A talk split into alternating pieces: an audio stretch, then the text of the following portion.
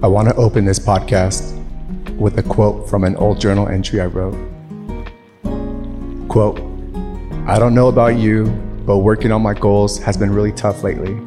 I find myself procrastinating and then feeling guilty for not taking the time to work on what matters to me.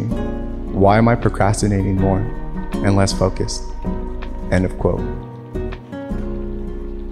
I want you to know that it's okay to take a break from life. Life is not always perfect, and there are going to be times when you feel like giving up. It's okay. Take a break and step back, because then you can get your mind refocused and come back with more clarity. I really believe focus plus clarity equals natural confidence. So I tested it. I tested this life equation mentally and physically. What does that mean?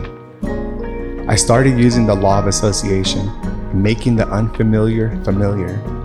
I started reflecting or thinking back on my life to see if I ever been in this life equation before. I started thinking about the word confidence and relating it with an old memory of when I was super confident. Nothing came to mind right away. So I was like, okay, my mind can't connect those dots yet. Let me feed it some hints or, or kind of con it and add my own filters to this search like a Google search. All right, let's think of a time where the end results equal to natural confidence. See, we have part of the answer right there. We just need to fill in the focus and clarity positions.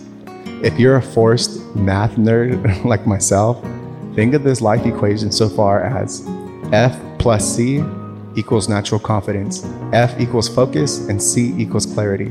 So F plus C, right, equals natural confidence. So we know what the equals means. That's the natural confidence. We have to figure out the input now. It forces me to think of a moment where I entered a situation in my life where I was not confident whatsoever initially, but ended with natural confidence. That opens up an array of possibilities and life experiences I can think about now, rather than thinking about the generalized question of think of a moment when XYZ. That doesn't sound generalized goal. That doesn't sound like a generalized goal you would write on your vision board, right?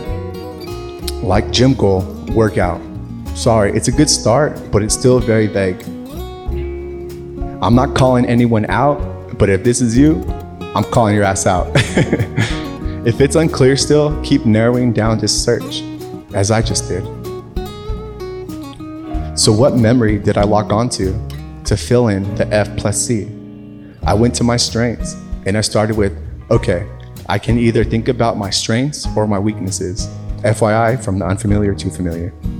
So, a few of my strengths were soccer, engineering, public speaking, life coaching, problem solving, personal development. You get the picture, right? Let's focus on soccer today. I was the worst soccer player ever.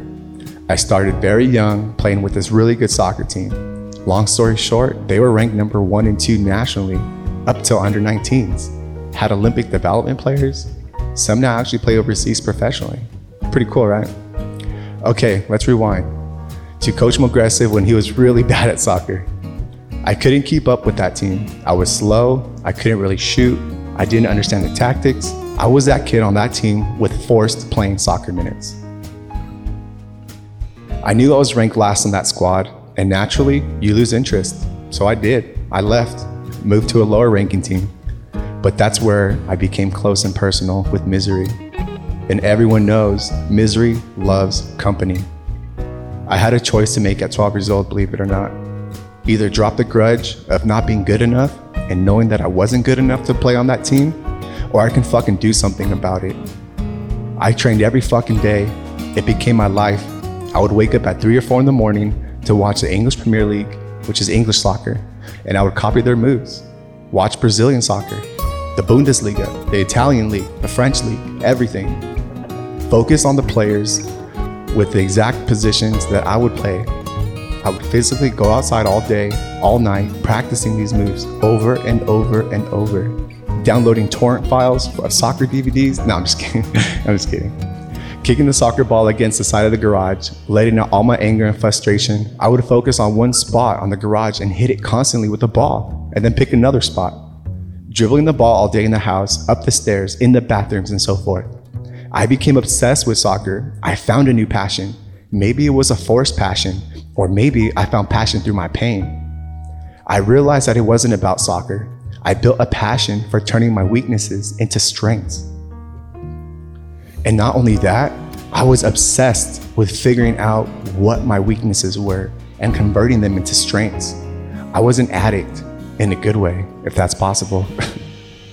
there will be days when you feel like everything is falling apart, but that doesn't mean all hope is lost. Be patient, keep your head up high, trust yourself, and keep trusting the process. You may find yourself constantly checking in with your old habits and wondering how you'll ever reach your goal or goals. Fear causes us to lose focus. Throw some armor on, switch that hat up, learn why this is a fear of yours. And don't forget, fear stands for two things face everything and rise, or face everything and run. Another dumb force math nerd joke rise over run, right? Slopes. I decided at an early age that I'm done running and I needed to rise. And I knew only I could get myself out of the situation.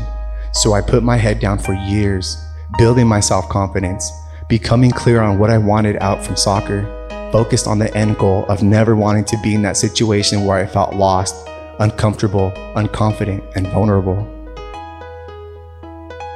Each practice, each game, each tournament, I was getting better and better. They used to take pictures of players during tournaments and most of the time, those binders were full of me. I didn't realize what type of beast I became.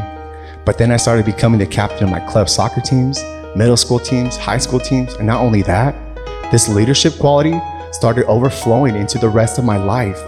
All my cousins started looking up to me, asking me for advice, always wanting to hang out. I started doing better in school. I had a few girlfriends, I mean, a lot of new friends. Started getting offers to play on other soccer teams, including that team. Yes, that fucking team. For four years ago. This was the first time I realized the harder you work, the luckier you become. Long story short, I ended up getting over 100 interest letters from all types of colleges and universities across the country. I played for that team for three years. Yeah, that team.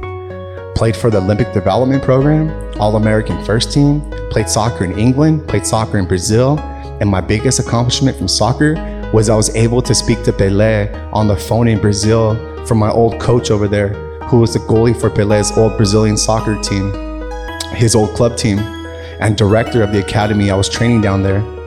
Mr. Flowers, he used to call me. Manuel Maria was his name. Great dude. I'll never forget that dude looking back. He had high hopes for me, and I slapped him in the face with a contract they offered me two days before leaving back to the States. But that's another day for another podcast. Why I denied their soccer contracts. Can you believe this? I would have been the first American with a professional Brazilian football contract. Crazy, right? So, was it really about soccer? Or was it about me without direction, without a goal, without a plan, just going with the emotional flow of life? Telling myself, they have to put me in for a few minutes. It's mandatory. When I played for that team, focus and clarity are catalysts for confidence.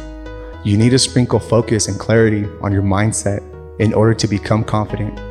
Only you can get you out of your own repeating, limiting beliefs about yourself and your surroundings.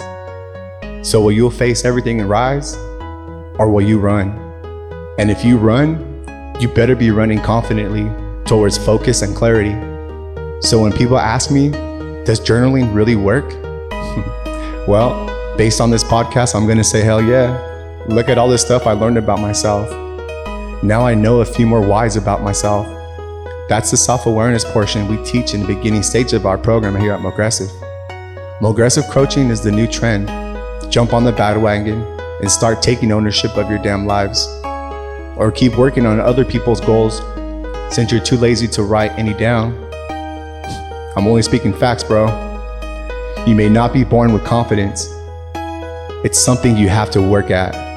But just like any muscle in the body, confidence is a muscle, the brain is a muscle. Work it out like you work out physically. I'll close this podcast with a Latin phrase we used to chant before any game. Yes, with that team. They were, they were good all around. So good, I can remember this Latin mantra we used to yell. Come corde et emis, with your heart and you. Whatever it is you are doing, do it with your heart. Till next time.